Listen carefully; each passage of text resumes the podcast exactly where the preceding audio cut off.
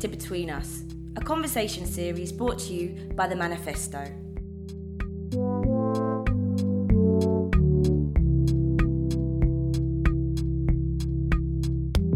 Between Us is supported by Berklee College of Music, the world's premier learning lab for our music artists of tomorrow.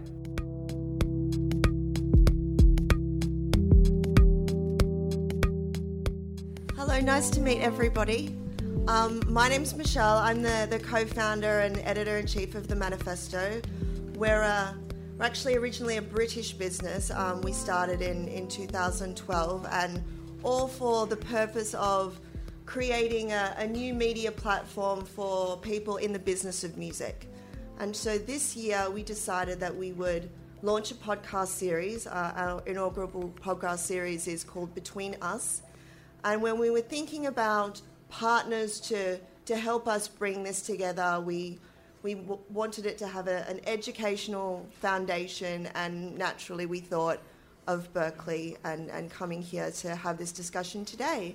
Hello, everyone. My name is Will. I'm from Burlington, Vermont, student at Berklee College of Music, and I recently uh, have been directing an event at Hacking Arts called, um, which explores the intersection of art, science, technology, and entrepreneurship.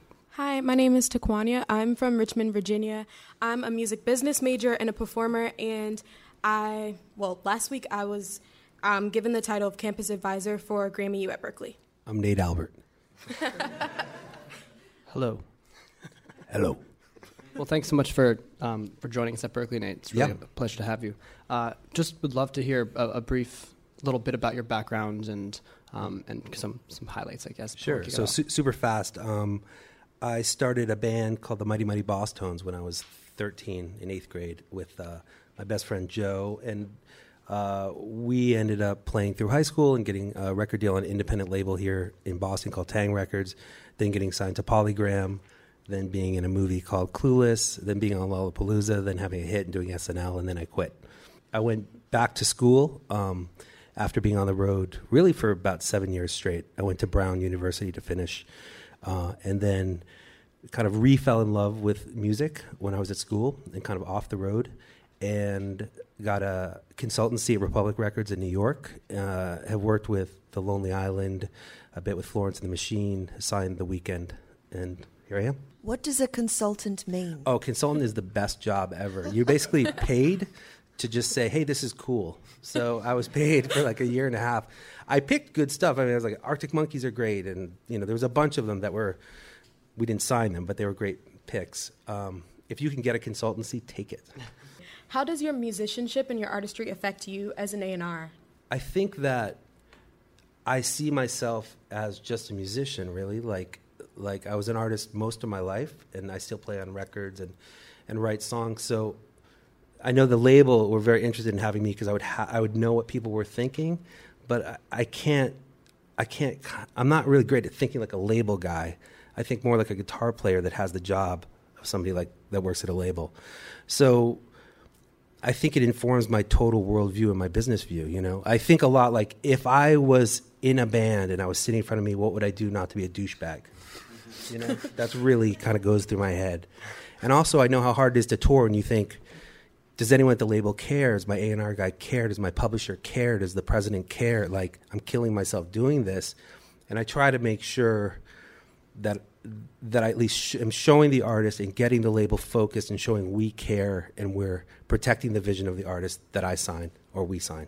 The Weeknd is, a, is an incredible example of an internet sensation Hmm. uh, turned into global phenomenon. So, uh, how I guess as you, as an artist uh, and an A&R, how, how did you um, initially sign The Weeknd? What tools did you use to take that internet buzz and really create a global um, act? It, it took it took 18 months to sign him from the the point I met him to like okay Nate we'll do the deal you know I think that the the the thing I, I again I think I had a band kind of perspective of how can I help so I just started doing the job I I, uh, I was in met him in Toronto and then hooked him up with Florence and the Machine for him to do a remix for her with Ben Mortimer who signed Florence um, and I just kind of started doing it. And I think towards when he got to the point when he was ready to do a deal, we were there and he had all the, the, the information he needed to make the decision. And that's an, another thing that I think is very important is y- you want to give an artist predictive information because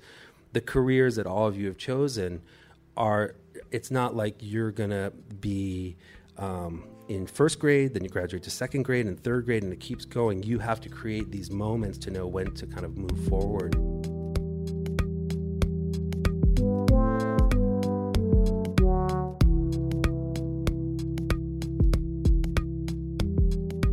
music industry is based on bets in a lot of ways. I mean, I think some people know great and a lot of people don't. You try to control that risk by information, you know, on are things happening? You try to look for pockets of passion, and that can be SoundCloud numbers are crazy, or something's you know consistently going up on Hype Machine, or some radio station is playing a song randomly, and then people are buying that song.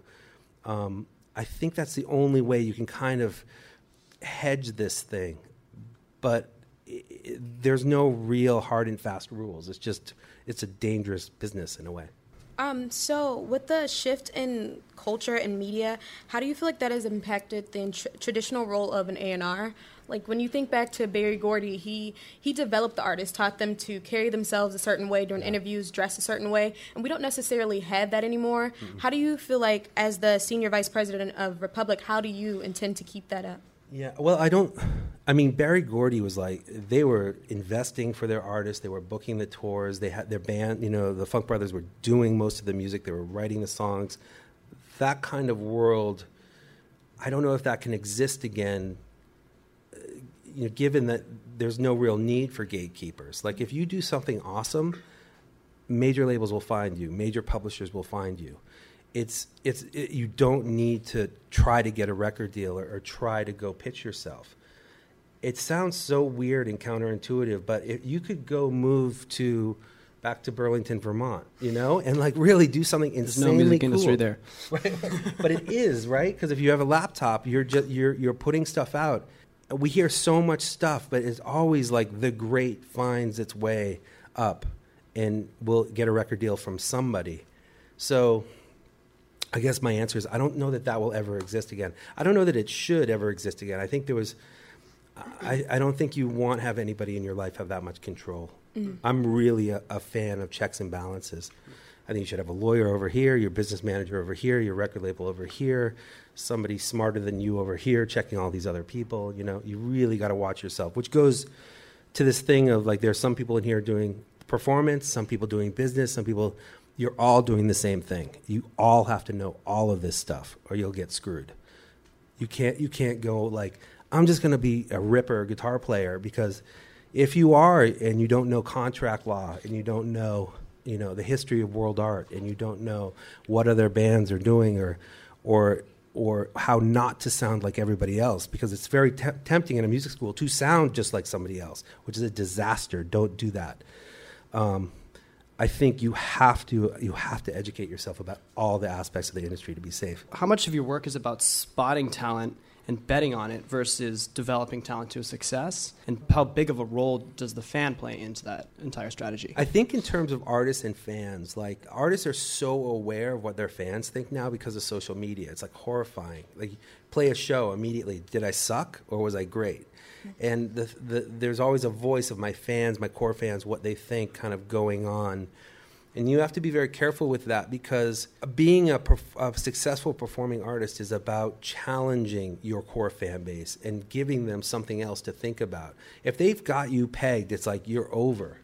You know, when you start thinking like, well, our band, we don't do that, that's when it's like you should just pack it up because you should do the things that you're not supposed to do. That's where greatness kind of comes from. In terms of my job, my job's like insanely different every day. Like some days are about finding young talent and and helping them and and in almost like a managerial role.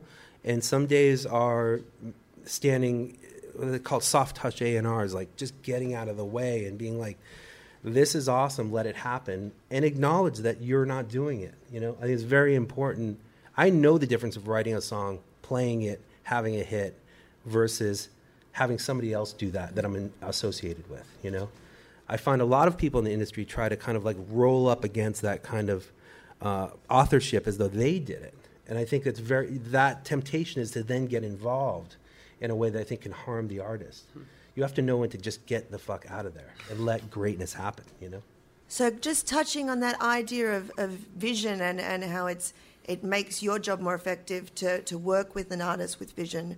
Can you give us an example of what does an artist with vision look like? For me, and like I work with Phantogram in the Weeknd um, very closely, and but in different ways. Phantogram are looking down the road. This is what they want to do, and they know what it is, but they're still getting at it. They're like a they're like a few years kind of behind Abel.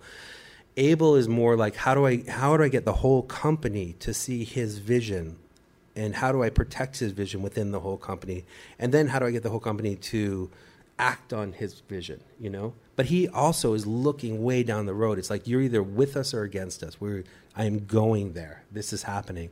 And sometimes it's we were talking about the Can't Feel My Face video where we were, I was in the studio with him and Charlie Walk, who's who's our um, our head of promotion. Charlie introduced him to Ed Sheeran, and that's where that Ed Sheeran kind of song came from. But Abel was playing a very early version of the record to us, and he said, "I have a video idea for this "Can't Feel My Face" song that Max Martin wrote, and I'm going to be in a bar, and everyone's going to be booing me and throwing stuff at me, and then uh, they're going to light me on fire." And I was like, "That's a terrible idea. like, that's, that's horrible." It was like a semi panic attack intervention, but then uh, we realize, I realized like just you know every video he makes is so on point. Like he knows what he's doing, and it's a brilliant video. In especially in relation to all these people trying to be so action packed and stuff. He's just sitting there, and they let him on fire. You know. So that was one of like check your you know kind of check your ego and get out of the way and, and just let let it happen.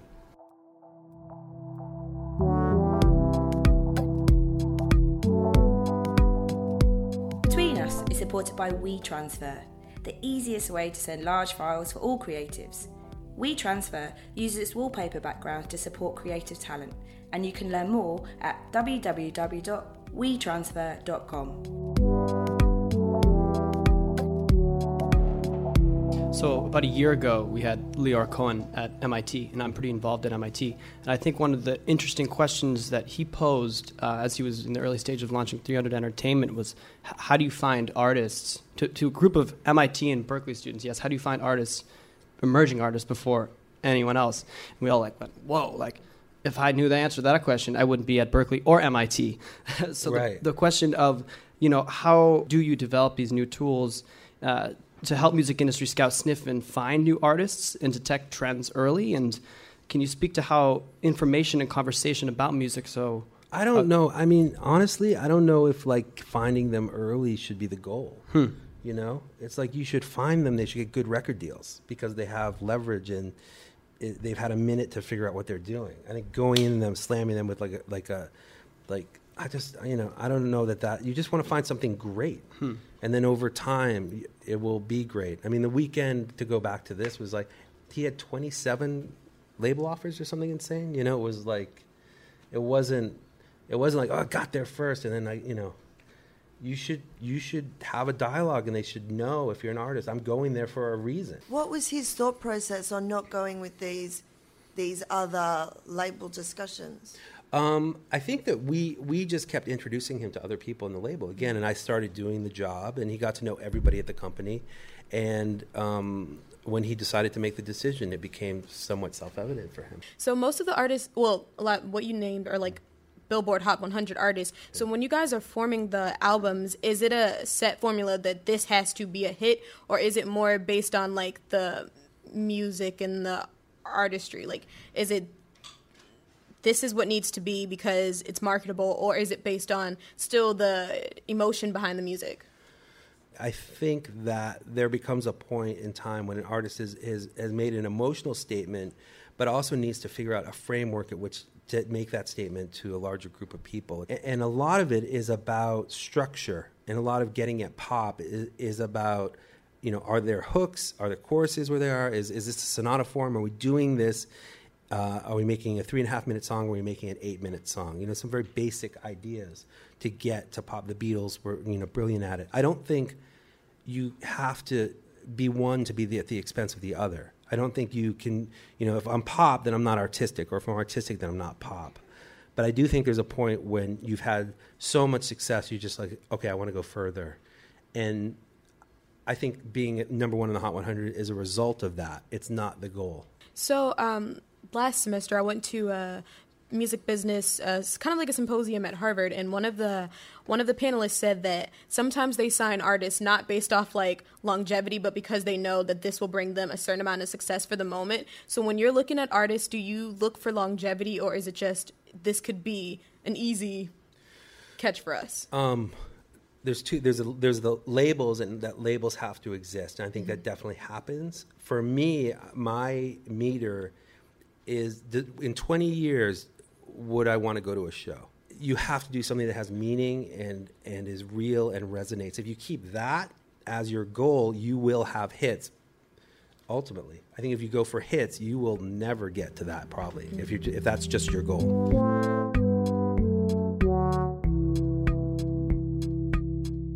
I think the the the best piece of advice I can give to everybody is you're all to fail multiple times and you should be ready for that and kind of stoked and just be like okay and keep going because your your meter can't be whether you fail or not. You will fail and fail again and that's what it is. That's the job.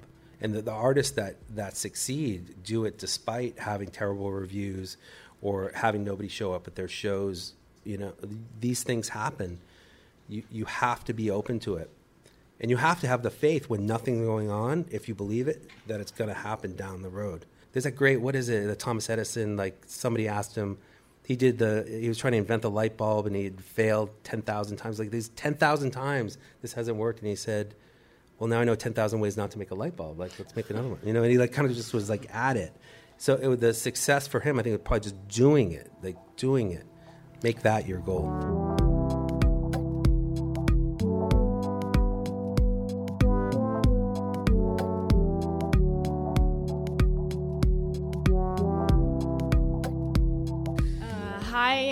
Carol Meg. I'm from Italy and I study songwriting and contemporary writing and production. Mm-hmm. Here, there are many singers and songwriters who put albums out, but then like they don't really know how to um, go to the next level mm-hmm. with the album. So that is mm-hmm. my question, like to get known. Again, to talk about hype machine, the music industry, A and R in general, love kind of looking at seeing what's going on on blogs. Um, and one thing you can do just to narrow it down is is look at the blogs that they're aggregating and see okay what is what what are they playing and why? And how can I kind of maybe introduce myself to that orbit you know I mm-hmm. think putting it up on iTunes or SoundCloud out of the box is not necessarily, or SoundCloud would be cool, but I mean, I don't know that you want to necessarily go to market. You want to figure out what you're doing and have some reason to. You know, there's this saying you don't want to promote, you want to kind of educate. So for you, you want to get things just kind of rolling. You want people to hear it in the easiest way possible. I would go, I would look at like artists that you like, kind of think about it a bit critically and go, okay, where are they? Where are they introducing stuff, and how do I um, narrow it down to that world? Hi, my name is West, originally from the Bay Area. Um, I study songwriting and music business here. So, my question is you mentioned earlier that sometimes you feel as though you're almost a semi manager for, mm-hmm. um, yeah. for your artists or for some of the artists at Republic. Yeah. And my question is would you mind extrapolating a bit on the extent to which you work with artists managers. I mean, you're yeah. really you're going to war with people. You know, not like you're against them, but you together are trying to figure this out. So you were you're, you you know are talking to your artist managers constantly. Mm. Um, and trying to figure out, okay, how do we do this? How do we navigate the label? I try to be as transparent as possible as to what's actually going on so that they can make the best decision based on reality as opposed to just, oh, it's all good, it's all good. Like, if it's bad, I'm like, yo, this is bad. Right. And I don't make that call unless I really mean it. So people that have worked with me for a long time, they know, like, whoa, we really got to address this. Um, but it's a constant, like, you, you, you, some managers you're talking to three or four times a day, you know?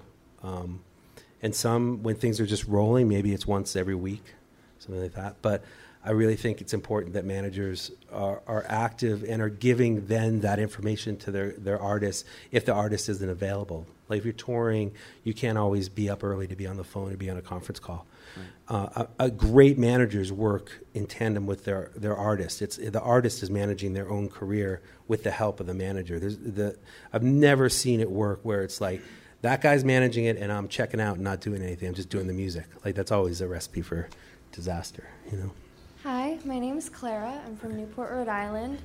Um, I'm only a first semester, but I want to pursue songwriting. So, when you're talking to labels or signing record deals, what are some like red flags you should look for as an artist that would like avoid pitfalls in like your own musical career? Oh, that's a good question. It can be tough if you only have one option. You know, Mhm. often it's like, you know, then you're kind of working in a vacuum. Right. Um, I think the term of the contract you got to kind of be careful about, like what you what you want to do. I, the best advice I can give you is do sign a record deal when you're ready to sign a record deal. In other words, when you have leverage and when you have more than one option. It's very hard to walk away from stuff, but that's just those are my feelings about it. The first deal I got offered, I just didn't sign it. You know, it was it was terrible. It was like ten records or something. I couldn't do it. And I think again, it's you know, read rock biographies, jazz biographies, read about contract law, read about the history of music. You should know by the time somebody gives you a contract what is a good contract and what isn't.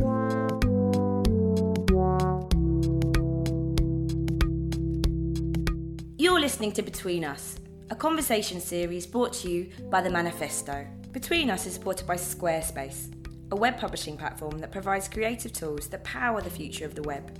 Whether you want to create a blog, e commerce store, or portfolio, you can express your ideas with Squarespace. Learn more at www.squarespace.com.